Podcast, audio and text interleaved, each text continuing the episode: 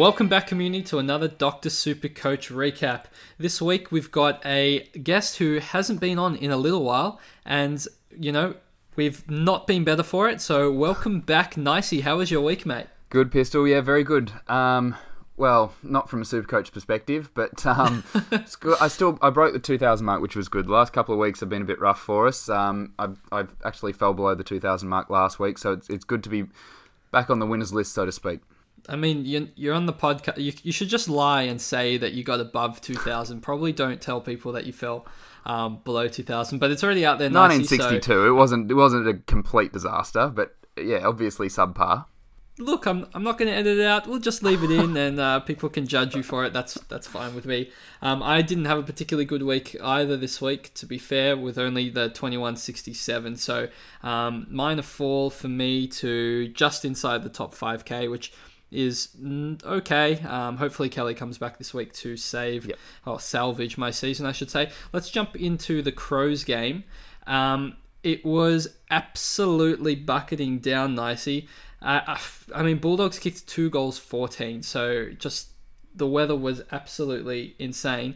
Um, couple players I'd like to touch on, but first and foremost, it's hard to go past talking about Jack Macrae. 177 Supercoach points, 36 possessions, 13 tackles, 25 contested possessions. He also went at a game high 72% disposal efficiency in the rain, which is absolutely insane. Nicey at 727.1k. Do you think that is too much of a price to pay for Jack Macrae? Well, it's it's hard to quantify it at the moment, Pistol, because the thing is with Supercoach, you never want to be chasing points. We want we want to be looking ahead. Um, we don't want to be looking behind us. So I think Macrae at 727, it is probably too much to pay for him at the moment. I think you're probably probably better to bring him in. Remember, he's got his buy round coming up, so let's just see how he goes over the next couple of weeks, maybe look to bring him in after the buy. Um, but having said that, he's quite clearly the number one um, midfielder in the competition at the moment. So, and and is probably the difference between the elite teams and the teams that are just doing okay. Um, so, if you've got the cash, if you've got the trades, have a look, have a think about it, weigh it up for yourself, and, and see what comes of it. I'm probably going to hang off uh, on him until uh, until he has his buy. Having said that, I did I did bring him into my side um, just, just earlier this week just to see what it see what it sort of looked like, see what the structure was looking like. But I, I think we'll reverse that, and I'm probably going to wait till after the buys. I like how you had to just bring him in just to feel, just so you knew Just what wanted it felt to like yeah, to just have, have, a look and see what it looked like. Yeah, exactly. Like, wow, this guy looks good in my team. I mean, just Oh, it's like borrowing the 177. player for the week. yeah, exactly. Yeah. And uh, Toby McLean just did his usual uh, 100 stuff. Um, Bontempelli returned um, from that, that injury. He, he scored 120. If uh, if you're trading him out um, last week, you'd probably be feeling like you're you're in the, the doghouse nicey. Oh, um, oh. Ed Richards, Ed Richards uh, scored 57, which sounds okay, but he was on 30 at quarter time, so he kind of fell away badly. But he, he still makes some cash. He's got a break even of 25. Um, on the Adelaide Crows side, Nicey, how do you see Paul Seedsman this year? I know he's he's scored 94 now. His av- average for the year is 91. Do you think he can keep this up for the rest of the, year and be an actual legitimate option, or is he somebody that you just um, you know there's better options about? Well, it's funny we've had a, we've discussed um, Seedsman uh, on the podcast before this year, haven't we? Um, and I've I've said he's he's been a bit too inconsistent for my liking, and, and he was on my he was on my blacklist from a few years ago that I that I had him in my side. But he's really working his way into uh, into Supercoach relevancy, isn't he? He's uh, he's had a good couple of weeks. Yeah, he, he definitely has, but I feel like there's other options at his price that uh, I probably would prefer. Um, we'll, we'll talk about one of them a bit later or a lot later in the round. Um, and I'll, I'll make a note of that. I'll point that out at the time. But um, we'll move on for now. Um, Dude scored 91. He reached his break even, so he's going to make some cash. And you can obviously just hold him, ride him right out to that round 14 buy, and and that's uh, perfect. Um, now, Nicey, the tough one in the Crows, we've got Darcy Fogarty. He's got 45 this week. His break even's already in the positive 23, but is only at 200k is this a trade or, or hold situation in your opinion? Um, probably probably one that I, if I had him in my side, I'd probably just look to hold him until he he, he hits that buy round. Um, like you said, there's still a bit of cash to be made there with a break even of 23. Um, and look, if he if he doesn't have to be on your field, he's not a he's not a wasted. Um, it's not going to be wasted trade if you've uh, if you've got him off your off your field. So, um, yeah, I, I think look to look to trade him in the buy. He's not going to be doing any damage if you've if you've got him off your field. I mean, I feel like somebody of his size just needs to kick four goals one yeah. game and you know bang out an 80 and you know if you if you trade him out you you I mean, you'll just regret it. So yeah, yeah just don't go the early crow and, and uh, hold him. your, your pun game is strong tonight, Pistol. I like it. As you said, all he needs is one uh, one good one good game, and his price will just continue to go up. So yeah, I'd I'd look to hold. Well, we'll jump into the next game with that um, to North Melbourne versus uh, GWS, which wasn't a particularly great game. Um, North Melbourne were the favourites, which might surprise uh, some people out there, mm. but they just smashed them in the, the windy Blundstone Arena. Uh, it actually was, I guess, a somewhat of a return to form, you could maybe say, for Todd Goldstein. His first quarter was shocking, and then all of a sudden, he put in a three quarter superhuman performance and ended up uh, scoring 112 Supercoach points. What did you make of his game, Nicey? And do you think that um, he's now possibly worth holding, or what would you do in the situation if you owned Goldstein? Well, personally, I'm I'm looking to trade Goldstein in. He's not in my side at the moment, um, but he, he might be one that we could upgrade. I've I'm stuck with Nankervis at the moment, or went with Nankervis. Um, so it, Goldstein's working himself in as an option, um, along with uh, you know the better performers in sort of Grundy and, and Paddy Ryder. But um, Goldstein looked good. He um, he's kicked a goal, and that you know always helps uh, helps his score, and had the 39 hit out. So yeah, no, definitely. Uh, I I'd be happy if I had him, and and he's working himself in as an option for us. Well, I think on that one, you just wait to the buy and see if yeah. I mean, this is his first good game in a while. I don't think anyone can uh, be trading him enough to the back of this game. But if he, if he bangs out, you know, back to back 110s, yeah, exactly. yeah. Um, then you might have to consider him, which is strange because he's been so poor for the rest of the year. But um, you know, alternatively, if he doesn't do that, you just trade him out in his buy and mm. no harm, no foul, and, and, move on for there. There is someone that I do want to talk about, Nicey. Jed Anderson. That might surprise some people. His 437k he has a five round average of 94, and he's listed as a forward. And I mean, I'm just going to read out some of his scores over the last six weeks since he had a role change. Um, he scored 108, 64, 96, 87, 111, 113. And this is against quality sides um, like GWS, Richmond, Swans, Port Adelaide. The, these are top tier teams. Um, maybe not Port Adelaide, sorry, JB. But if you can score against those sides, surely you can score against anyone. Do you think he's a, a sneaky uh, POD option for this year, Nicey? Definitely a POD and the, P- POD, and uh, and the Ford the Ford uh, option helps him as well in uh, in a year that's sort of slim pickings for the Ford line. He he could be a good POD option for us, and at 437k, uh, there might be a bit of value left in him yet. Um, his break even is currently at 40, so he's going to make us make us some cash. Um, and yeah, it might might be a good uh, good option for those who are uh, you know stuck with Billings or, or want to upgrade someone like a Fritsch or, or a Ronke in a couple of weeks' time. Yeah, I mean they also have an early buy, so um, just I mean 437k is quite nice. It's it's a it's a risky pick. It's a bold pick, mm. especially when you've got um, Walters, who we'll talk about later, at 424k. I mean, it it take it takes some guts, but it could pay off handsomely. Yep. Um, a player, I know, I feel like I've mentioned him every week, but I, I still can't get my head around uh, Ben Jacobs making 173k already this season. He scored 96 and is going to make more money. He is the rookie that got away.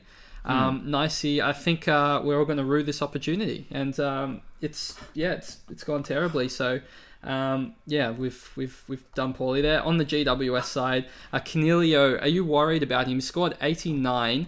Um, are you just worried about his form in general, Nicey? No, I'm not worried about Coniglio, mate. He's uh, he'll be all right. And with Kelly coming back in the side, uh, hopefully this week, hopefully we'll help him out as well. Um, score of 89, nothing to be concerned about. And he was always our um, our little mid-price option at the start of the year. So no, I'd, I'd cop an 89 any day of the week from Coniglio, and and we know that he's got that high ceiling. We know he can go big. So.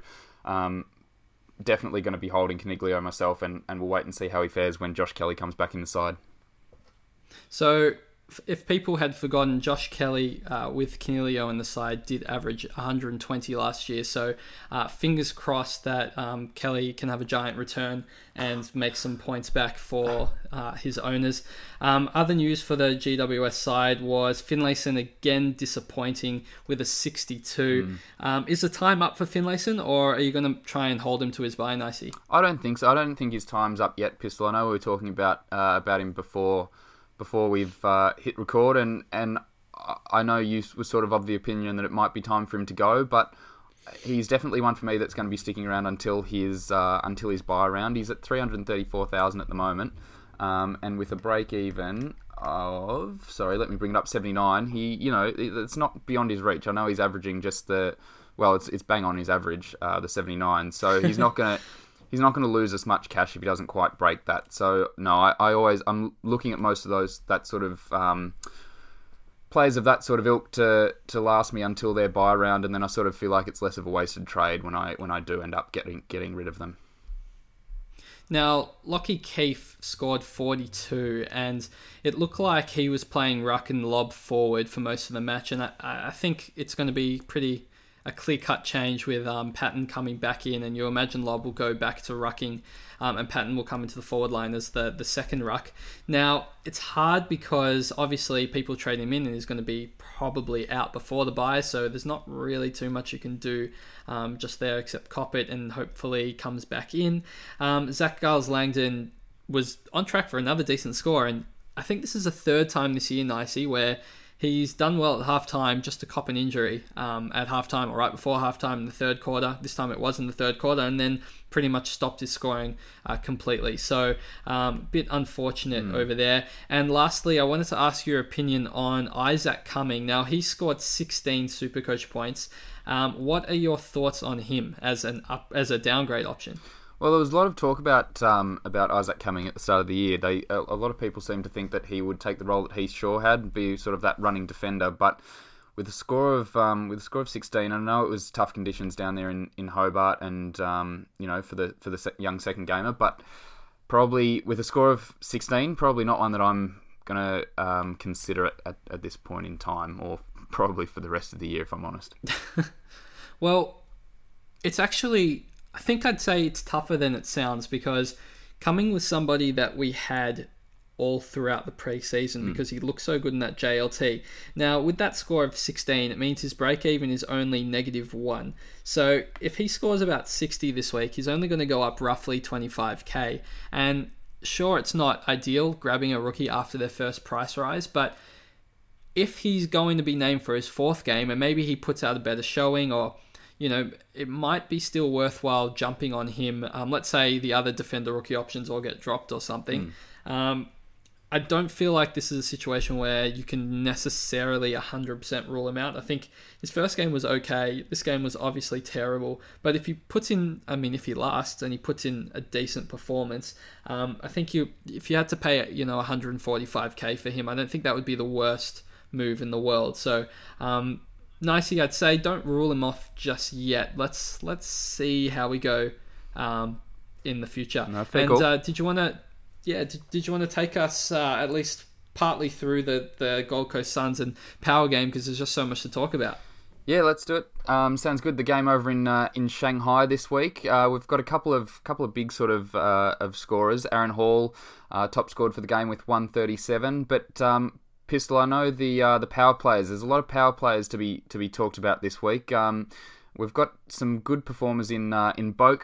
Got 125. Um, where where do you see him? Where do you see say Justin Westhoff uh, scoring 89, and obviously Robbie Gray comes into that forward equation as well. Who would you who would you take out of those three? I mean, I think this is going to be the question on most people's lips this week, Nicey someone is going to come into, I'd say, at least 75% of all Supercoach sides, one of the three of them, mm. um, after the buy. You've got Robbie Gray, who is worrying me because he moved forward um, since Rockliff's return to form. And I mean, if he's going to be playing as a pure forward for the rest of the year, then he might not be the best pick of the bunch, and he definitely is the most expensive pick of the bunch. So um, there's some concerns for me over there. Um, on the other hand, Travis Boak uh, played outstandingly well, and he's done that now um, quite often in the last couple of weeks. He's up to a 97 average for the year. He has good past scoring history, and there's really not too much to dislike. He's only at 485k. He's the cheapest of the lot as well. So Boak is somebody that I think is a great upgrade option. But to be honest, I think for me, still the standout, probably surprisingly, uh, is Justin Westhoff. The guy doesn't miss a game, which is so important. And not only that, he didn't play particularly well and still scored 89. Um, only the 16 touches, only at 68% disposal efficiency, five clangers, um, and an 89. I, I just feel like the ceiling for Westhoff is high, and the floor for Westhoff is also high. And I, I feel like he's just going to be the consistent safe pick, and Yeah. that's kind of what I want. And he will probably next week only be um, 500k flat. So he's somebody that I'm looking at. I know that's a, a tough question, so let me throw one back at you now. Oh, What? yeah, get get uh, get pumped. um, I'll th- throw two at you because there's so many port plays to, to get through. So we're gonna have to uh, ask you a couple. What are your thoughts on firstly Tom Rockliff as an option this year, and secondly your thoughts on Tom Jonas? So the two Toms. the two Um, Toms. yeah, the two Toms. Well, let's start with Rockliff, and it is quite quite staggering that we're actually considering him given his start to the season. Um, but it's it's absolutely a valid one at at his price, um, and the fantasy pig that we know he can be. Um, he's he just absolutely has to come into consideration. He's three hundred seventy four thousand with a break even of twenty six now. Um, so once this bye week is out of the way, I think he'll be on a lot of people's radars as a mid eight or as you were talking uh, prior to the podcast, Pistol, even a mid nine, uh, mid nine position. Um, so you know, it's there's a lot of food for thought there with Rocky. Um, it's just whether or not we were talking about floors and ceilings before. We know Rocky has got the highest ceiling of, of you know a lot of players out there at the moment, but his floor he's cranked out a 17 and a 29 this year pistol um, amongst scores of, of 55 and 74. Um, starting to hit some form now, but it's just it's it's a big move, big move to be getting Rockliff in. I would have thought, um, especially if you're not uh, not considering playing him, in, him on your field pistol. You, what talk us through your mid nine um, position, and we'll get to Tommy Jonas in a sec. But but talk us through your, your mid nine philosophy on on Rockliff. I just feel like if you grab him at 374k, you can just loophole him, as you said. If he scores poorly, leave him on your bench. If he scores well, you can take off somebody who is just at the moment high risk. You can take off a Coniglio, you can take off um, Dusty Martin. I mean, sounds ridiculous, but it's possible. And it just allows you to get these the good out of Tom Rockliff and leave you know behind the the poor scores. I think grabbing him this early before the rest of your team is completed, so that you have him as an M9 is definitely a, a power play.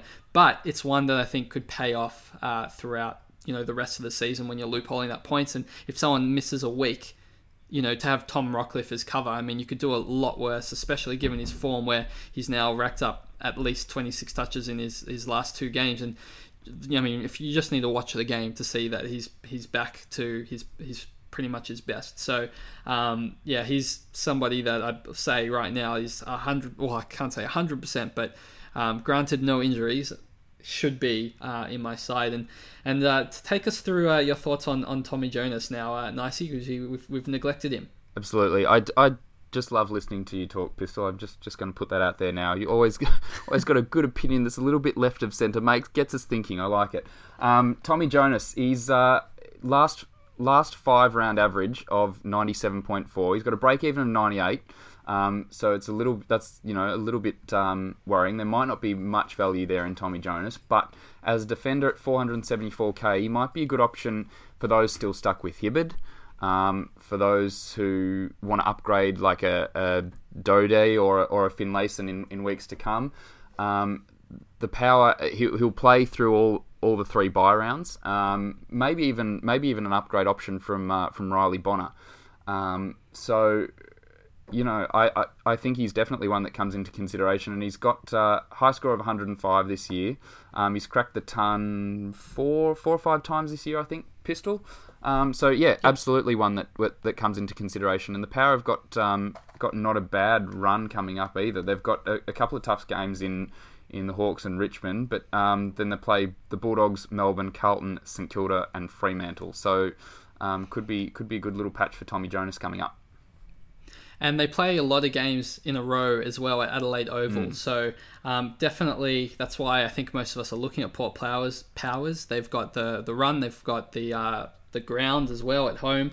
Um, so there's a lot of positives. I do want to say though, if anyone did um, happen to catch my retweet, uh, Seb did um, mention that um, Tom Jonas has is leading the league in marks, whilst you've got um, sorry, my mind's going blank. Uh, Dougal Howard leading the competition in one percenters. So Dougal Howard's doing the hard work. Mm. Tom Jonas is sitting back, uh, taking all the intercept marks and scoring well. So it has been a little bit of a, a role, not maybe a role change, but more of a structural change mm. for Port Adelaide, and that's why Tom Jonas has been freed up um, a lot, a lot more this year. So thanks Seb for for bringing that to my attention. Um, we'll move just quickly on to the Gold Coast Suns. Uh, there's not too many uh, players to talk about here. Holman, obviously, the major talking point because he mm. scored 122 after I traded him out, which is just absolutely killer nicey. Um, he's going to make a lot of cash. Obviously, you got to hold him, so there's not much to debate yep. Through there. Um, Brad Scheer, if you grabbed him, only a, a poor 39, which is unfortunate. Um, Crossley as well, poor 30. Ballard, a poor 12. I mean, it's just sad stories. The the the only one that I guess could hold his head high after this game.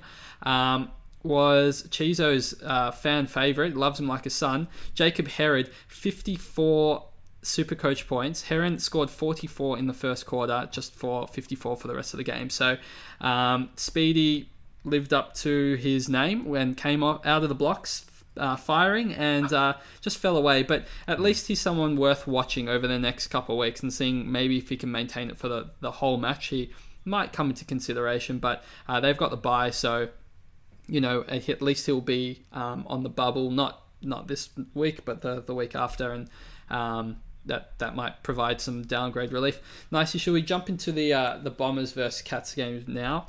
Um, because we're flying actually. We're, we're making great yeah. time this podcast. So it's good good job. Let's let's keep it up. Um, this game was really not as good as I thought it would be. Um, the Bombers supporters are now up up again uh, which is wow that was an accidental one as well nicey. Um, it, they yeah they're they're up at the moment, which is terrible because I hate when they're all happy. Mm. Um, Zach Merrett with 118 Super Coach points. Still laughing, you make me laugh. Um, um, Devon Smith, 77 Super Coach points. He put in a decent effort, but the problem was his uh, disposal efficiency with just a 61%. So um, I've down game for Dev Smith, but it's strange though because he's been the best player for them in all their losses. They finally win a game, and it's like his worst game mm. um, in a long time. So uh, that's a little bit strange. Now, tell me what your thoughts were um, about Jordan Ridley, the first game of this week. Nicely, nicely, nicely, nicely. Jordan Ridley. Um, Yeah, no, he was he was fantastic in his first game. Um, played played a bit of a, a bit of a role like uh, Michael Hurley would. You were saying pistol. I didn't actually catch this game, but um, seventy six points from him. Great great effort from a first gamer and a, and a good uh, good sort of downgrade option in defence looks to be. Like I said, I, I never like to to bring players in before they've played their two games, um, but he would be one that you would consider. I, I would think. Um, obviously the worry there with Hurley coming back in the side, his job security might not be might not be great, but with um, you know 16 kicks, nine handballs, I, I, I think he's one that um, will hopefully hold his spot and will be a great great little downgrade option for us uh, in the next couple of weeks. Uh, nicely done, Nicey. I think uh, you covered that one. you covered that one pretty well. He he didn't he, he kind of played like Michael Hurley, not in the not in his his direct opponent, but kind of that style where they were doing this silly backwards uh, side to side switching as well, which didn't really work for them in the last couple of weeks, but got them over the line, um, and then you know long kicks um, down the wing and through the centre, which which was you know exposed Geelong. So um, he does look like a really good option, but let's see him go with Michael Hurley back in the side. That will certainly be interesting. I don't think I'd advocate going on early just in case he turns to poop um, with Hurley's return. Uh, Guelfi got 61 points, which is just good enough. And unfortunately, uh, my boy Dylan Clarke scored 34 and lost me my keeper league match. You just need to get like 50, and uh, that was quite devastating as I'd been holding him for such a long time. Um, look, nicely, I think people are underestimating Dylan Clarke here. He played, he got shoved in the forward line, didn't really get a fair run in it, still got the five tackles. Um, people are automatically ruling him out. They're thinking, okay, so I'll get one player this week on the on the as a downgrade option. Next week I'll get you know Ridley or Rice or or one of them, and they're just ruling out Clarke because he scored 34. Now I think that's pretty dangerous, given he averaged you know 34 touches in the VFL. Next week he could come out with like an 80 or an 85, and then guarantee himself you know two more matches. Um, if he does that, you're going to be wanting to jump on and it could completely change your opinion. So, uh, one week is a long time in football, as they say, and I think that it would be foolish um, if you've locked yourself into, you know, getting Rice and Ridley and completely neglecting Clarke because, as I said, if he does get some midfield time, he could absolutely tear it apart. So. Um, that's something that I that I would watch. Now, Nicey, I do want to jump into the Geelong side and ask your opinion about. I know a player that you've had in the past. Um, I believe it was for all of last year, but he's only at 300 and I think it was 360 last week, but he's definitely um, 390k. There we go. You already know who I'm talking about. Yeah. But what are your thoughts on uh, Zach Tuohy? Yeah, I I like Zach Tuohy as a player, but he's he is a little bit inconsistent for our for our super coach uh, needs. He he's got that he probably doesn't have a super high ceiling. Cranked out a 122 this week, which was which was obviously handy, but he, he can go really low. He's, he's scored the 25 against Sydney in round six that I don't don't forget about lightly, and he did that to a, a couple of times last year as well. Um, but he's you know he's he's just trucking away. I, I don't mind. I don't mind Tuohy, like I said, and with a break even uh, of 39, he's going to make us some cash. Um, again, could be another good um, good switch from from Hibbard. He's just he's going to outscore Hibbard. Like that's it's just a given. Um, so if you're still stuck with him, uh, could be a good little upgrade or a downgrade option depending on what way you see that. Um, but yeah, we'll make us some cash for the next couple of weeks. Um, but just don't be surprised if if you know Tuohy d- does sort of churn out the odd odd 50 and I, I think that's what's going to turn a lot of players off this season because all we want is consistency. And players like Hibbard and, and Billings and and you know those that's that sort of uh, those sort of players Robbie Gray throw him in there as well with 67 this week. Um, we just want a little bit of consistency pistol. So Tuohy you know could be a good maybe mid uh, sorry defender 4 defender 5 um, but if he's if he's going to be squeezing in your top three there, I think there's probably other players that you can look at.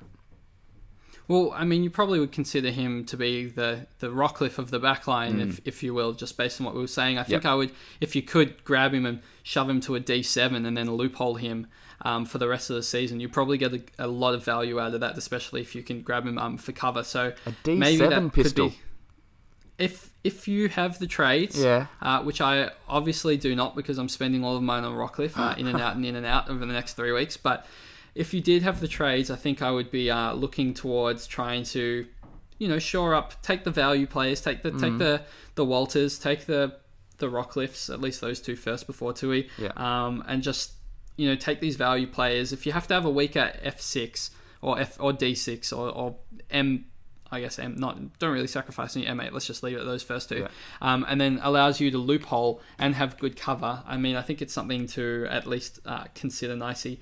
Um, talking about the rest of the Geelong side as a whole, Geelong's draw, up, like upcoming draw, is absolutely insane. Yeah. They play Carlton at the Cattery, then they've got the Suns at Metricon, then they play. Um, it's completely North Melbourne. escapes me right now. Nicely, North Melbourne. Thank you very much. At the Cattery again. Mm. It's just this this draw is insane. If you didn't have Patrick Dangerfield in your side, Nicey, would this be the week that you would be getting him? Yeah, I actually brought in um, brought in Paddy last week, Pistol, but um, definitely if he's if he's one that you don't have at the moment, at 601k, he's probably probably the cheapest you're going to get Dangerfield. Um, and well done if you've held out on him on him this long. Perfect time to bring him in now, um, unless you wanted to wait until after their buy round. But the last three rounds, he's averaging uh, almost 120. Um, got, currently got a break even of 112. Um, so yeah, no, absolutely, absolutely good time for Dangerfield and and you know, obviously, he's an addition to any super coach side. If, if you've got Dangerfield, it's it's you know it's a win win for your side. Um, even if he's even if he's only cranking out the low hundreds, um, we know his ceiling and we know the player that he is. So yeah, absolutely lock in lock in Dangerfield if you can.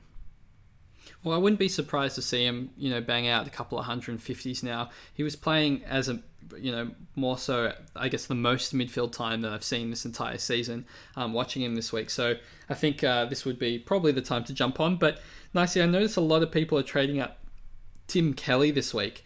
He did score 48, but everyone in the Geelong side was poor. Obviously, with that upcoming draw, his break even's only 115, and I quite fancy Tim Kelly.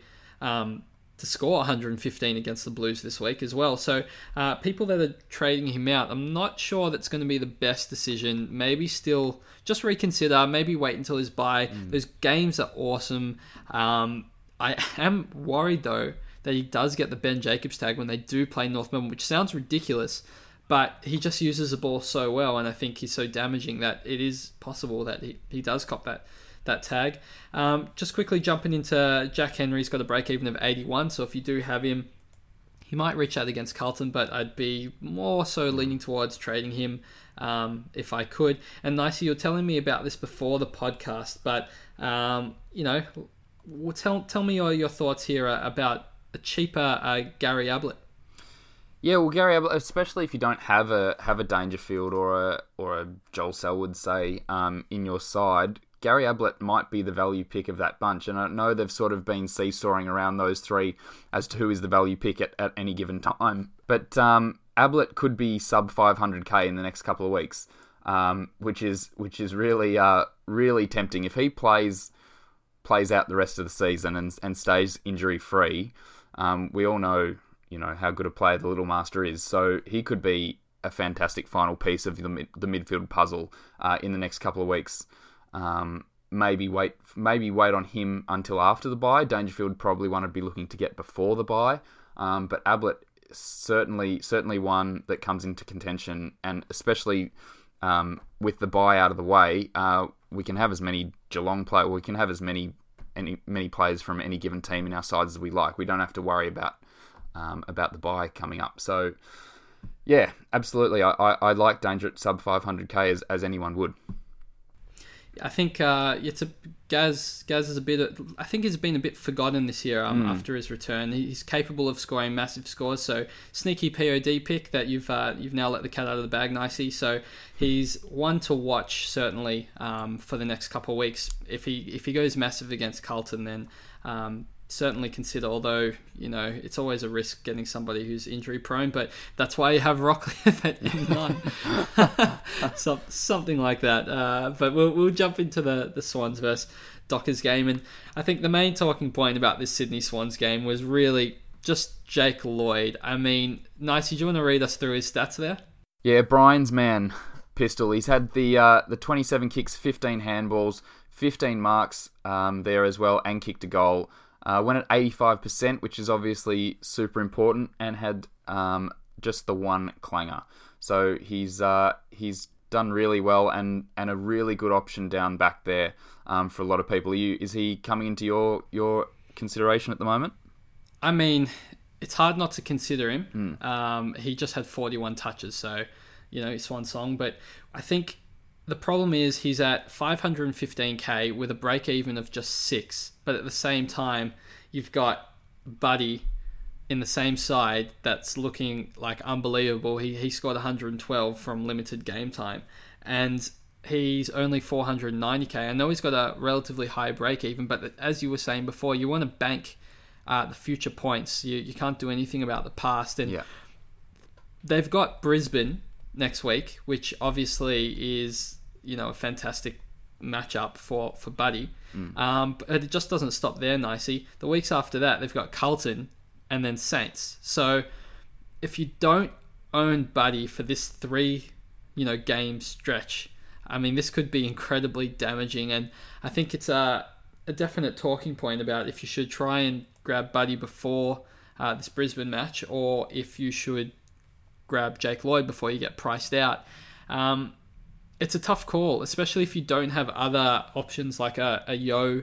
Um, I think a Yeo would probably, for me, outrank a, a Jake Lloyd, and that might finish off your backline instead. And you're not desperate to get Yeo this week, in which case you could get Buddy. I mean, each to their own, but I think it's something that you definitely need to consider. Obviously, if you don't have Heaney as well, he's at a nice price for what his potential output, especially with this uh, current games. And um, Ben Ronk, um, 71 super coach points, is just looking like a great cash cow, and I think we'll hold him uh, at least for the next couple of weeks while he's making lots of money. Uh, Tom McCartin, nicey, only scored 45 super coach points. Do you see him as a legitimate bubble boy this year, or is he someone you're going to pass on? Probably going to pass on Tom McCartin um, pistol, and don't want to don't want to bring his brother into the equation, but um, I just don't think either of them are going to be real relevant sort of super coach options at the moment. Um, 45 points, only had the five kicks and the four handballs, so uh, probably going to pass on on Tommy, but um, you know could be could be on the bubble and could rise a bit for the next couple of weeks. So it it depends on uh, on what you can afford, I guess, on on what trades you can afford to to burn. Yeah, it's it's a bit tough. I think uh, there's not that many out, you know, rookie options that aren't defenders uh, coming through, but I don't think Tom McCartin is the one that we've been waiting for. We might need to wait a little bit longer, see how Dylan Clarke goes, see if uh, Paul Ahern manages to get a game. But Yep. um, before we talk about that, let's let's jump into the the Dockers side because there is quite a few players to talk about. Yep. And the first one that I do want to talk about, which I've been very excited about, Nicey, that's Ed Langdon, which might come as a surprise to some people, and I think a handful of people are going to say, "Who?" Um, but let me let me just read you some numbers of Ed Langdon. He's 453k. He's, he's forward midfield status. Um, his possession count in the last six weeks, um, starting from most recent, goes 29, 33, 22, 26, 26, 27. Um, And his Supercoach points uh, reads from most recent to least recent 93, 139, 54, 121, 86, 98. Obviously, had a stinker with that 54.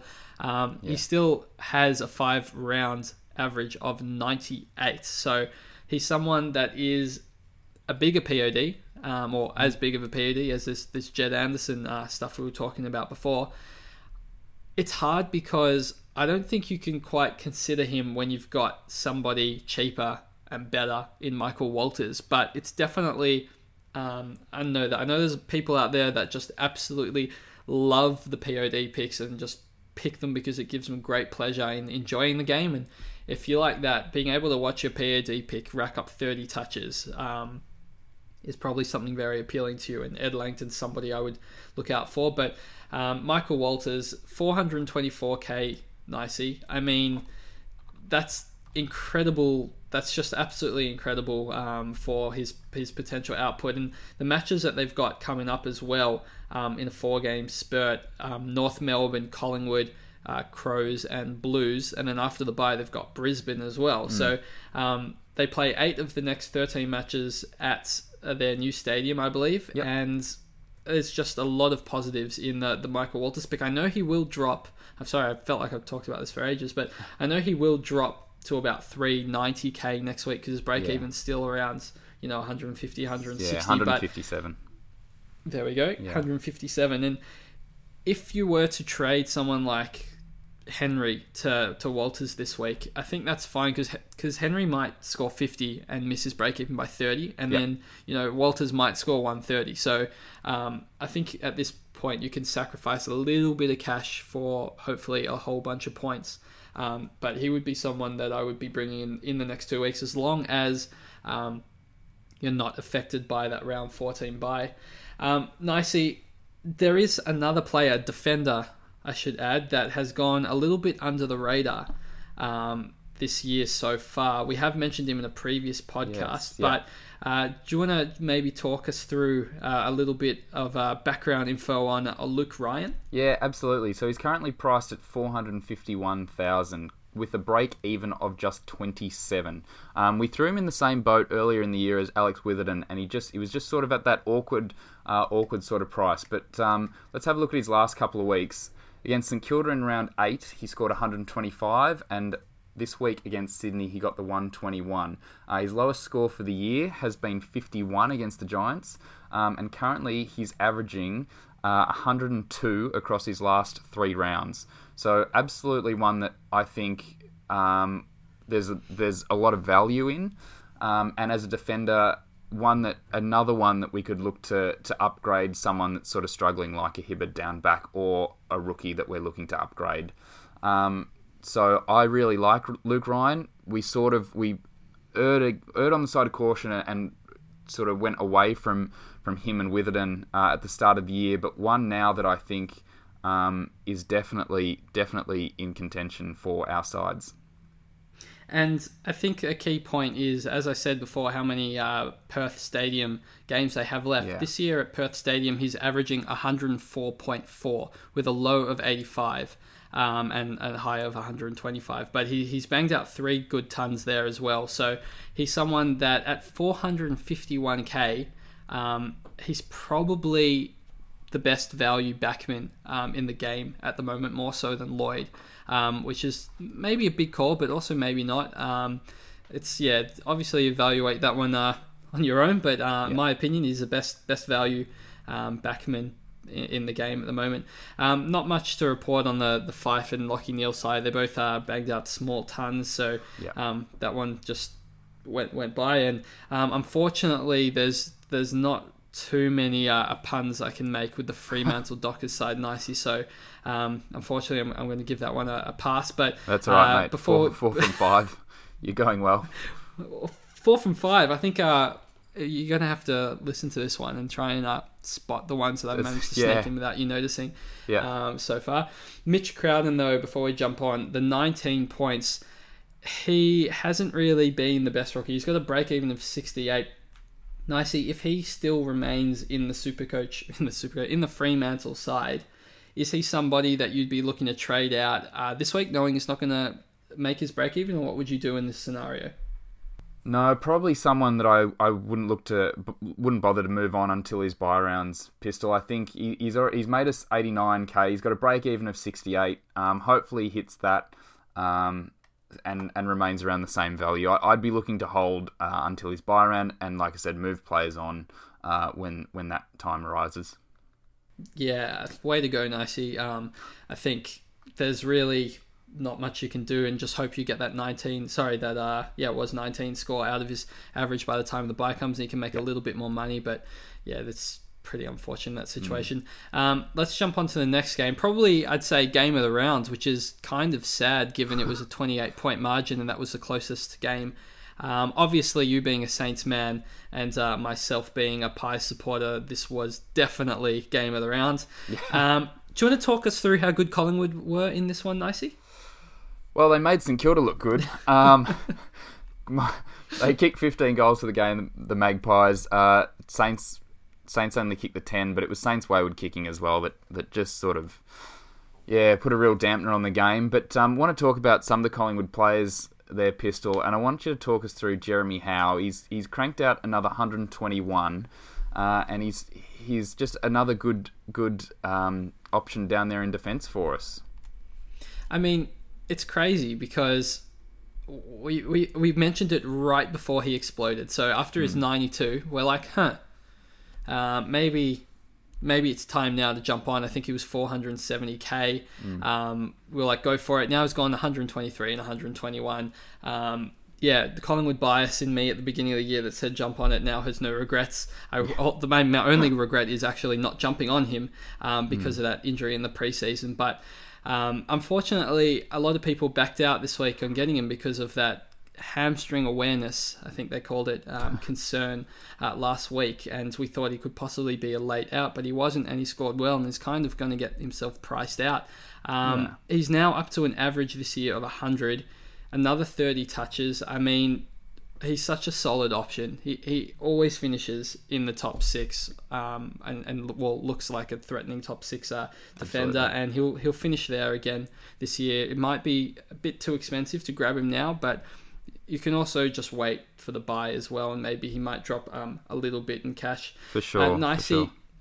Sorry, I mate. think I, was um, yeah. Well, yeah, keep going. No, no, no. I was just going to bring up as well. I know we mentioned the rivalry between uh, the Saints and Collingwood between between you and I, but there was a Saint that you brought in this week um, that I, I wanted you to have a chat to us about as well. He, he top scored for the Saints uh, with 107. But talk talk talk us through the uh, the Jimmy Webster trade for you this week. I actually went through with it, which for somebody that's very risk adverse, um, bringing in Jimmy Webster into my side was a very strange uh, yet exhilarating feeling, especially when he scored 107 points. Um, I was actually so worried watching him play, especially at the first bounce where he was on like De Goey, and De Goey just stood in the goal square, and Webster's just manning him, and I'm like, uh oh, I've made a terrible mistake because Webster's playing really deep. But it didn't really matter because he kicks the ball so well. He went at 87% disposal efficiency, but it was just those long balls, reminiscent of Sicily, really, where he just Yeah. kicks it, you know, 45, 50 meters, hits a target that sets up a scoring opportunity that you're going to score points when you do that. And um, knowing that Carlisle's back this week and Webster hopefully doesn't have to um, play as deep as he did this week, um, I just, yeah, full of faith in Webster and thinking of him as a, a top four defender option for the rest of the season. I really think that um, he's capable of at least averaging um, over 100 for the rest of the season. So um, high on my radar and someone that I would definitely consider. Just watch him play. If you if you don't know if you don't know if you should get him or not, uh, just take a moment and, and watch him this year because his the kick on him at the moment is absolutely elite. He is Um, yeah ab- an absolute elite user of the ball by foot. Absolutely. So there we go. I got I got a Saints fan backing me up, so feeling pretty pretty happy with that one. Uh, Uh, you're a moment, brave but- man to bring any saint into his side, pistol. I, I, I uh, yeah, appreciate Yeah. a little bit of bravery in the supercoach in the supercoach world. It's good. I'm I'm glad I uh, don't look like a sinner and look like a saint then then uh, for you this week, Nicey. There we go. You're back on Um, back on the ball. back on the ball. Um, yeah, so another defender saint that I'd like to uh, talk about quickly is Bailey Rice. Now, he scored 55, but he had 17 disposals, which is a great sign. He used it well at 88%. I know 50, 55 points doesn't seem impressive, but I think the best thing is he did enough that he should hold his spot. Um, for next week, and if he makes it through the return of Carlisle, which I assume he will, Gilbert is out for six weeks, Nicey, and I feel like Bailey Rice should play um, that entire period of time, which means that he'll make it all the way through the buy rounds. And we were talking about potentially going early on a defender rookie, um, Ridley, earlier in the podcast, and I felt like that was a bit risky, even though he played so well, just because you know Hurley is coming back this week or next week. Um, if Rice makes it through this week, Nicey, is there any reason why Saints would actually drop him before the bye? I wouldn't have thought so, but um, there's some funny things happening at St Kilda this year.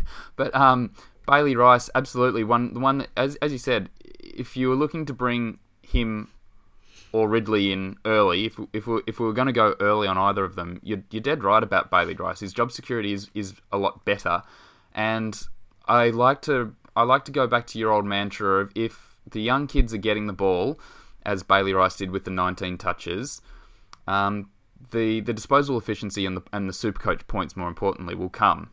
Um, so I like him and and I like Ed Phillips as well. Um, only got the 49 points this week, but had a good first game. So there's a couple of options, uh, little little cash cows at St Kilda at the moment, which uh, you know is something that we can take solace in, I guess.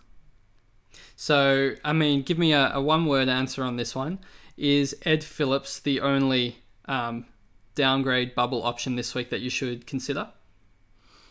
No, Oh, I mean, that took me by surprise. Which which is another bubble player on the bubble this week that you could consider? I was not expecting that as an answer. I thought it was as clear as black and white. red, red, red, black and white. Um, player on the bubble. Um, look, You turned my Collingwood pun into a, a St Kilda pun, so I I. I don't like what you did there. I did. Well, look, I, I think, as you said, I know we weren't going to go Tommy McCartin, but he's an option. Um, I think Ed Phillips, you know, he, he's only scored a few points more than than Tommy McCartin. So so don't write him off, even though we've we've sort of both said no. But in terms of the the best option pistol, yes, Ed Phillips is the is the best option on the bubble. Is he the only option? No. Well, I think it's probably fair given we just said Swan's amazing three round, three game draw Yeah. coming up. I mean, McCartin just needs to kick three, four goals um, to score 60s and 70s and probably make a bit of money before the buy as well. So um, you're probably spot on there uh, with that, that call, nicey. And I think that pretty much uh, summarizes this game, um, unfortunately, because I would definitely like to talk about it more and how much uh, better Collingwood is than St Kilda, but uh, it's not really. Uh, it's not really that hard this I season. guess that made, Um, made us we'll look jump- good. we'll jump into the uh, Carlton versus Demons game. Um, I know I said the previous game was game of the round, but Mm. I mean it's it's hard to argue. But this may have been uh, the game of the round, nicey. Hundred Yeah. points. Um, definitely game of the round if you were a Demon supporter. Um, probably not so much if you're a Carlton supporter. They're not. It's it's so Mm. sad at the moment, Nicey. I mean, you're a, you're a Saints supporter feeling sorry for the Carlton supporters, and I feel sorry about that situation. yeah, yeah. Um, so Paddy Cripps doing it by himself, 152 Absolutely. Supercoach points, 31 possessions, 9 tackles, 23 contested possessions, 10 clearances. The man is just what would they do without him? He is absolutely dominating this season, nicey. Um, is he somebody that we should be considering if we don't own him uh, to get after his buy, or is he someone we should get him straight away? Or how, how well do you think he'll go in the scheme of uh, midfielder rankings uh, for the rest of the season? He's going to be right up there, Pistol, 100% if he can stay on the park. We know he's had a few in- injury concerns in the past, but um, Paddy Cripps, he matched up on Jack Viney uh, on the weekend, and, and he just he played out of his skin. He really did. Well, played very much within his skin because we know it's very capable. He's, he's very capable of, of doing that. But um, this was in a game with uh, with Ed Curnow not playing as well, so he didn't have that sort of support that um, that Curnow's been offering um, throughout the year. And you know when there's just no other there was no other standout performances for Carlton. Marc Murphy could throw in there, um, but Paddy Cripps he, he just absolutely shouldered the whole team. He, he carried the team, and, and um, imagine if they didn't have him, it it, uh, it would have been a lot a lot nastier. And uh, to make matters worse for um, Simpson owners this week, it definitely looked like watching this game. Um, I've been noticing it in the last couple of weeks that when Dale Thomas has been uh, moved back, uh, playing alongside uh, Simo, it seems to be having a detrimental effect on Simpson, and he's now averaging a sub just under 90 uh, with since Dale Thomas has had that role change. So um, something to consider. I don't know if it's going to be a long term, season long thing, but um, certainly it's a poor feeling when you've got a Carlton player who's the team's just lost by 109 points, and you've got a Carlton player who's not Cripps in your side because all of them scored so poorly. Um, yeah, it's hard not to uh, not to feel the blues there, nicely. On Melbourne Demon side, we have. I mean, it was Jake Melton that top scored, but he's not really super coach relevant. So let's Max Gawn. I mean, he's unbelievable this year. He, he's almost in that permanent VCC uh, territory this year with an average of 130. He's absolutely insane. But um, the player that I like to watch the most in this game uh, was Tom McDonald. No, I'm kidding. It was Bailey Fritsch. Um, he, on a wing, he just looks like just an unbelievably composed. I can't believe this guy hasn't played a game. Like has this is his first season. I mean, he's played a couple of games, but he just looks so good with the ball in his hand. Uh, 17 disposals, 70% disposal efficiency, and two goals. Nicey. I mean, is there any reason to trade Fritsch before his buy, um, or, or are we just we're just holding him right until then? No reason at all, Pistol. He's currently 338,000 with a break even still of 19. It he's he's a fantastic season and one that um, you know one that you'd be you'd be mad uh, mad to trade out now. He's he's actually it's bizarre. This is a bizarre stat, but he's actually worth more at the moment than Jack Billings. Um, he's he's 338 and Billings is 328. So it's it's just staggering. And and Fritsch is it's quite sad, but he's currently my Ford three. So with with Jack Billings Oh, performing wow. with Jack Billings performing the way he has, so Fritsch has been a godsend for me, and I'm absolutely not going to be trading him out uh, anytime soon. And he might even survive the buy rounds as well. I mean, he's scoring almost that well, so he hasn't really given us a reason to trade him out. But we'll see how he goes against some tougher opposition in the next com- Yeah. coming weeks. Um, Tim Smith, for his first game of this year, scored 91 Supercoach points, 123k forward. Uh, are you concerned about his job security there, Nicey, or is he someone that you're looking forward to getting in the next couple of weeks? Um, probably not. Neither neither case, pistol. He's he's not someone that I'm looking to get in, and he's not one that I'm overly concerned about his job security. He's he's um, like you said, he's done well this week, but um, there's probably probably a few to come back for the D's at the moment. Who's out at the moment for the D's? Um, well, I mean, they've got players like Weideman yeah. and Pedersen who can play the same role. Yeah, I, I mm, yeah, it's a tough one. Look, I, it- he's yeah, his job security is a little bit up in the air, so he's not one that I'm looking at. Um, but but yeah, well done to the owners that do have him. After if you if you picked him up, actually, I did see that on Twitter. Someone um, started with him as a loophole option, and then um, he actually played and scored 91 for them this week. Yeah. So I, mean, it was a long time coming, but better than Venables. Yeah, yeah. Um, so I mean, uh, talking of uh, players with dirty days who are to suffer their own demons, Michael Hibberd, 48 Supercoach points. He got tagged. I mean, they won by 109 points. Everybody in the whole damn. Oh, I shouldn't say that. On the Melbourne side, I'm not even going to edit that out. I don't care anymore. Um, he got tagged by Jed Lamb. I mean, it just couldn't get worse for Hibberd owners. I mean, you, you just got to trade him. Get to the buy, trade him, trade him this week. Just trade him. Just get him out of your side. He, he's just been uh, just a bane, bane on your existence for way too long. Um, Nicey, anything more you want to add to that, or just it's just a trade? No, you've absolutely, you've yeah, you've absolutely, you've absolutely covered it, pistol. I think Hibberd, Hibberd's still on my side. I'm, I'm persisting with him. I'm hoping he's going to come good, but boy, he's going to have to, he's to have to turn it around big time before his buy, because that's when I'll be, that's when I'll be offloading him, if not before. Yeah, I I don't think uh, job security wise you have anything to worry about. So it's like No. not necess- Yeah, it's not a necessity to trade him, but um, I feel like you should be trading him sooner rather than later. And uh, given they won by 109 points, I'd be surprised if there were any changes this week for the Demons. But uh, we'll jump into probably the upset of the round: Brisbane Lions versus Hawthorn. Um, it was an absolute smashing 56 points. I mean, Brisbane looked unreal at the Gabba. Uh, Zorko, 121 points. Nicey, I mean, people are jumping on him. They're saying he's back, which totally I agree with. He looks like he's back. But you know what? He's going to cop a tag next week. He's going to get the Hewitt tag. And the week after that, he's going to cop the Ben Jacobs tag.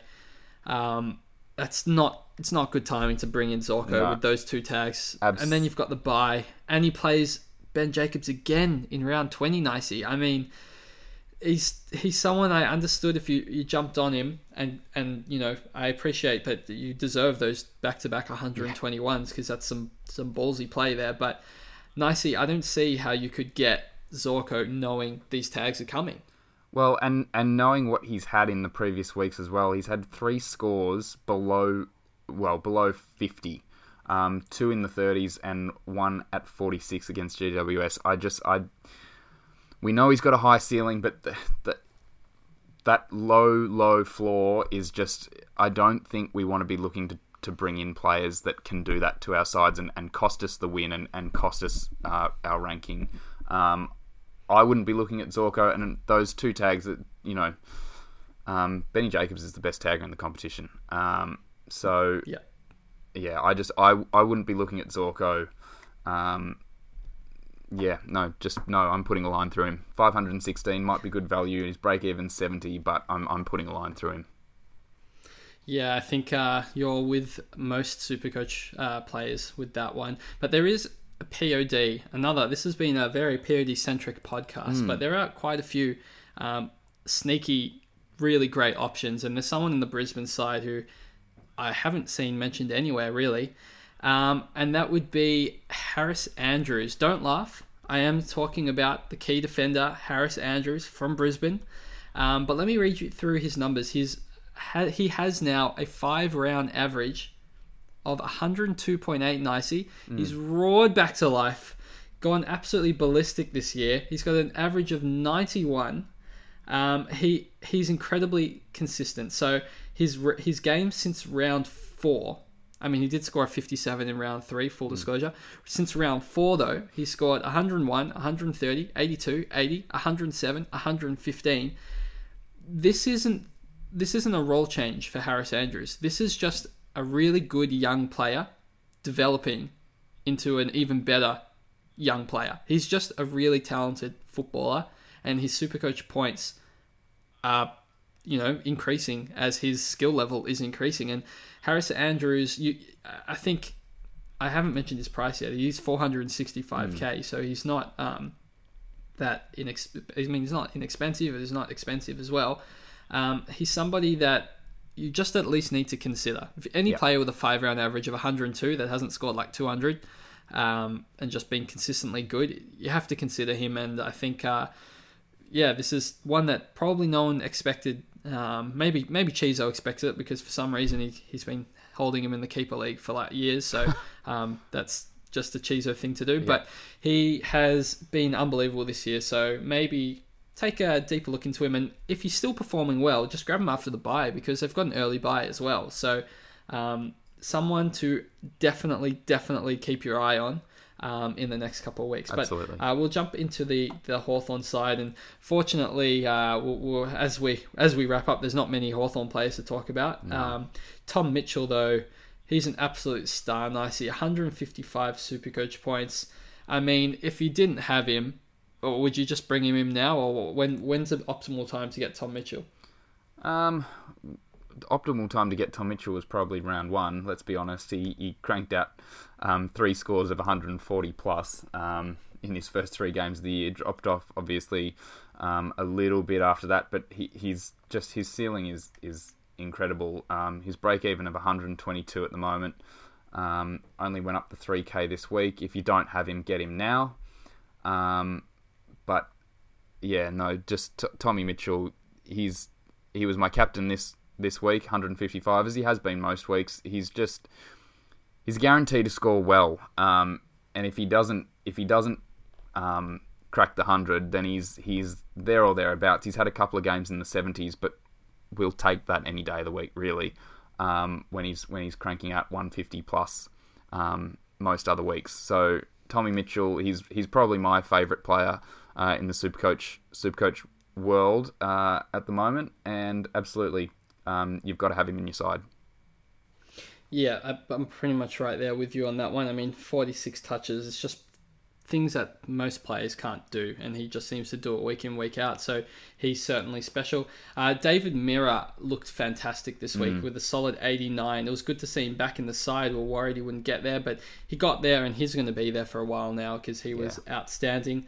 Um, another player that we touched on in the Monday podcast last week, uh, Jack Gunston. Um, if you do recall, JB, I know you're listening, and you said don't consider him. Well, you're wrong, buddy, because he's got 102 and will continue to score.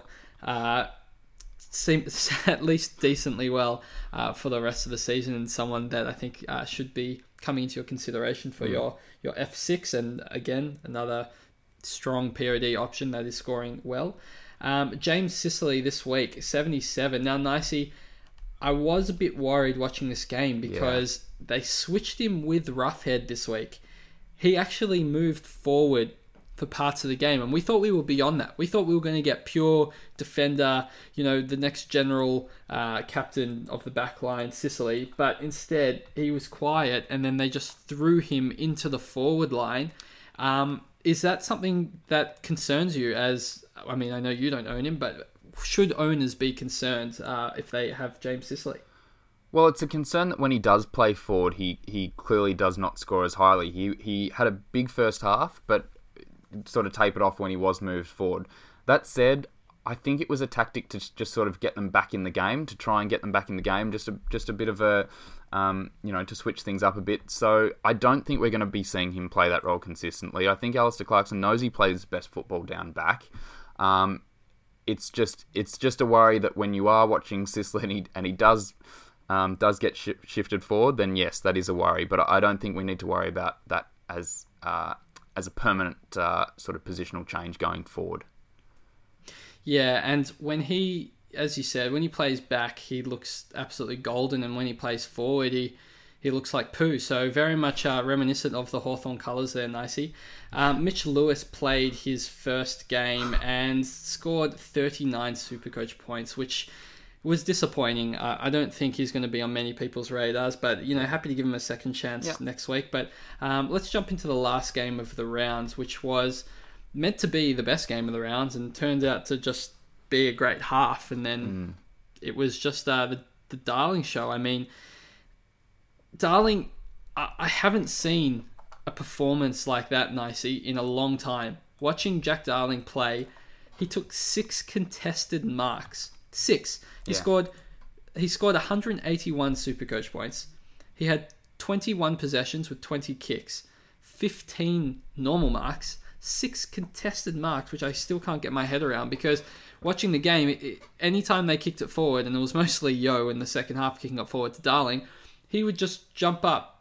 He'd soar above the pack and just take these massive marks. I mean, um, unbelievable. He was just yeah, it, it was in, incredible to watch.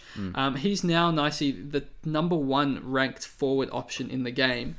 Is Jack? Does Jack Gar- Darling have to come into your consideration? Yeah, well, he does. He's uh, we had a look before the podcast, and he's coming. He's coming second in the Coleman, so he's kicking goals, which is obviously Supercoach gold. Um, he's currently got a break even of thirty three um, at five hundred and sixty one. I know we don't like the key forwards normally in Supercoach, but you know, there's the buddies and and you know th- those sort of players that we can get away with. Jesse Hogan, I, I had mentioned earlier in the year, I liked as an option. He's sort of tapered off a little bit, but the key forwards definitely coming into my consideration this year. Um, and you know, I, I, I like him. I, I think um, with a ceiling with a ceiling like that, I think you've you've got to consider him at the very least. And they've they've got a lot of games at home left to come. Um, Hawthorn, St Kilda, Sydney, Essendon in the next four weeks. So there's there's potential for him to go big. I mean, it's crazy because you usually don't consider these key forwards unless your name's Buddy Franklin. Yeah. But Darling's not quite a key forward. He's he's kind of a third yeah. third forward. It- it- he's someone that you're right. You can't say no, but it's hard to also consider him. He's now at an expensive price, and I don't think you can pay 540k for Jack Darling. I No. think you have to wait for him to to come down. Um, maybe to like the 470, 480 mark, and maybe then reconsider. But even then, it's just tough because it's Jack Darling, and it's you know not it's unfamiliar. And Yeah, we're chasing Um, points again. I think is the is the key, um, the key sort of issue there. Mind you, that said, he hasn't dropped below 100 in four weeks, um, and and has scored 100 on another two occasions outside of that. So, yeah, not yeah, uh, he's, he's scoring well. Um, Elliot Yeo though hit 27 to half time, finished the game on 113. So uh, we got the full yo-yo got- in yeah. effect yeah. in that game. He was insane. Uh, oh my gosh, that second half, watching him play, I as a non-owner, firstly I was in awe, and second I was so jealous. He looked unbelievable nicey. I'd like to get him ASAP. I know I can't get him until his buy. Um, also today he got scans um, for he had a twisted knee, I think it was, Yeah. or twisted ankle. Um, one of the two of those, and the scan results haven't come back yet as the time of this recording. Um, so we don't really know what the go is there, so we, we won't really waste too much time on it. Uh, nicely, there's a bit of a POD midfielder option for West Coast that you uh, have been a little bit high on. Would you like like to take us through the uh, thought process behind Andrew Gaff? Well, Andrew Gaff is flying high, isn't he? Pistol. He's, you could say, um, hasn't dropped below the hundred mark all season, bar round one where he scored ninety-two, and his ceiling. We're talking a lot about ceilings and floors this podcast, Pistol, but his ceiling isn't super high. His highest score of the year, 123, that came against Gel- uh, Geelong in round three. Um, but I just love a bit of consistency in Supercoach. And if if we've got a player at 543k, there might not be that much value in him, but if he's going to score 100 every week, I would take that any day of the week. I, I just bring him into my side now. I'd, I'd um, nearly trade. I'd nearly do a straight swap for Tim Kelly. I think um, Gaff is just a picture of consistency, um, and yeah, I, I think that never goes astray. Picture of consistency painted a nice picture for me. Then Nicey, uh, I couldn't have said it better myself. He he has a nice buy as well. Someone that you can watch out for. He doesn't get too expensive just because he doesn't go massive. Um, yeah, I think it, it'd be silly to just completely ignore him based on the fact that he doesn't have a massive ceiling. But um, he's scoring particularly well this year, and there's no reason why it can't continue. He just gets 35 possessions every single week without fail, Nicey. Yeah. Um, we'll, we'll jump into the uh, Richmond side, though. Um, there's been a lot of jumping about, kind of like, like Tigger, but um, Nank- Oh, that was that was the worst one. That was the worst one, Pistol. That's a real stretch. that was a mess. Look, I'm not going to lie. I've I've managed to get through all of these now, Nicey. I know a couple uh, you've missed, but I've managed to get through 18 of 18 teams The- the- with a pun in each team. So I only missed the bombers and cats. listeners- I've missed the bombers and cats. That was all I've all I've missed. I'm not going to spoil it for you, so you can try and uh, find it. But if Yeah.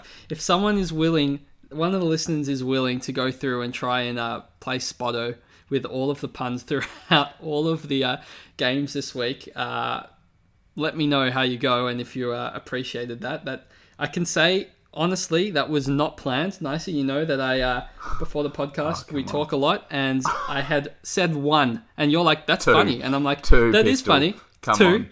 That- And two, apologies, it was and the I'm like, Swans and Dockers game that I missed your pun on as well. I got the bombers and cats one. You said two, and I'm like, you know what?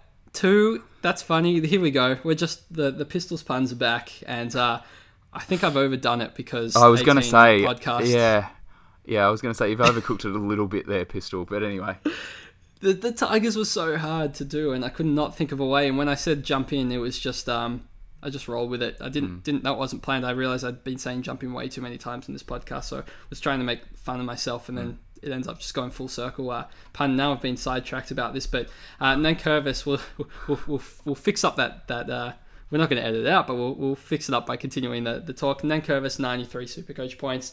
Um, again, it's okay for a ruck. I think if you're missing out on a Grundy type, maybe get to that round 14 buy and, and look to upgrade until Grundy if Grundy's still averaging like 130. Yep. Otherwise, it's your last thing you need to worry about. Just, you're not, if you have the cash at the end, you know, do it. If you don't, don't really worry. Don't stress too much about it. Um, Dustin Martin again with 103. He just, he's not he's not quite here nor there as a super premium option. Nicey, I hear a lot of people looking at trading him out at around 14 buy. Is that something you would suggest? trading out the Brownlow medalist from from last season, Premiership player. I don't think so. Um, Dusty, Dusty's just he's only in about third gear at this point in the season. Just wait for the back half. He will come back. He will come back. Yeah, in a big, big way. Um, hang on to Dusty. You- You're never going to be looking to. But you know, we always advise not to trade out your premiums as is. You're not going to be trading out Dustin Martin. No, you're definitely not. But if you did have Rockliff at M9, Nicey, you could do a little bit of a little bit of a I mean, loophole. still- you Little could bit of- loophole, but I, I just feel like Dusty. Anything Rocky can do, Dusty can do better. And if you you take a 140 from Rockliff, you're going to get burned because Dusty's going to go 160. He's probably not the one that you're going to be loopholing with, but um, it's a funny thought nonetheless. Nicey, I think we'll uh, finish up on the Cancer Council because we did get quite a few donations during the week. Um, which was incredibly pleasing to hear because we've done it. We've cracked the thousand mark. We're up to a thousand and fifty-four and forty-one cents. Unbelievable effort um, over this week. So um, big shout outs um, to firstly Carl Chandler, um, another donate for donut, unfortunate Nick Nat victim. Um, Then we got an anonymous, which is always very kind when you donate anonymously, but unfortunately, unless your name is anonymous or you are that uh, you know security, we'll call them security group online, um, then you, you probably you're more than welcome to say your name and we're happy to give you a shout out but thank you very much. Uh, unfortunately anonymous did cop a donut for norton this week.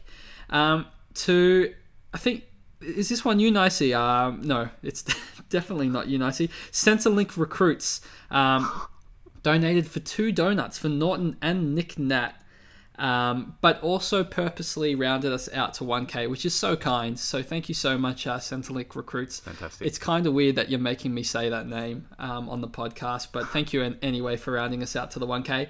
And then we had a big donation, a very generous donation um, from Hamish McShane, who copped a Nick Nat donut last week. And I'm not even going to say because I'm going to spare you, but uh, you, if someone wants to read what he said, you can read it on the uh, on on the uh, Cancer Council page. But we'll just say he didn't. He, he copped a Nick Nat donut last week, and uh, this is kind of his punishment, um, which we do accept punishments in the form of Cancer Council donation. So Mm. uh, if anyone else has been, um, I was going to say naughty, but that sounds kind of not where I want this to go.